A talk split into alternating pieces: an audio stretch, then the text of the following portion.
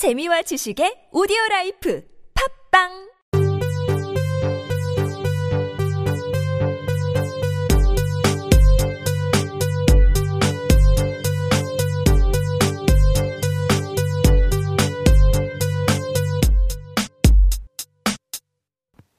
임고다.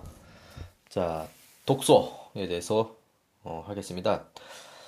음, 독서 과정은 의미 획득 과정 이라고 합니다. 음, 독자는 중심 내용, 세부 내용, 숨겨진 의도를 파악하고 의미 구성 행위는 글 자체는 고정되어 있지 않고 독자는 글에서 제시된 정보와 독자 배경 지식을 경험해서 중요한 말은 의미를 재구성한다는 말입니다. 자, 그래서 독자는 어, 글에서 주어진 정보와 그 다음에 자신의 배경 지식 경험을 합쳐서 의미를 재구성한다.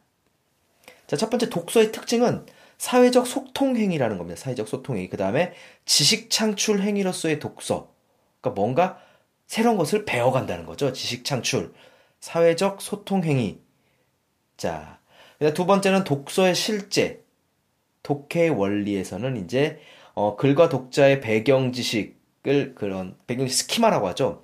역동적인 사고작용이라고 하면 역동적.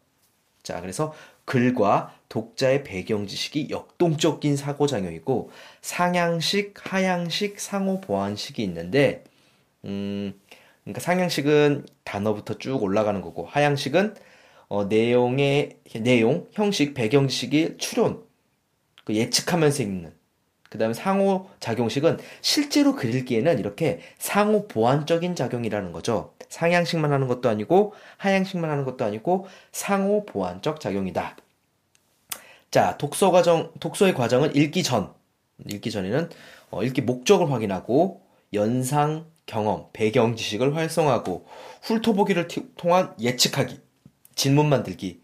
그 다음에 읽기 중 활동은 내 말로 바꾸어 이야기, 장면 절차, 이미지 머릿속에 그리기, 예측이나 질문 확인하기, 숨겨진 내용 필자의 의도 추론하기, 내용이나 주장의 공감이나 거부하면서 읽기, 사실성, 논리성, 타당성, 실현 가능성, 판단, 새로운 아이디어, 대안, 어, 것들을 어, 하면서 읽기, 뭐 이런 것들이 어, 있다고 합니다. 그 다음에 좀 더 했었는데 어디 있지? 이게 어디 있을까요? 자 그리고 음, 글의 구성 요소로는 단어, 어휘력 같은 걸 봐야 되고 문장, 그 다음에 문단 이렇게 봐야 되는데 어, 여러 개의 문단 구조를 통해서 글의 전개 방식을 파악하고 그 다음 중요한 말. 여기서 좀 중요한 건데 글의 담화적 특성이라는 게 있어요.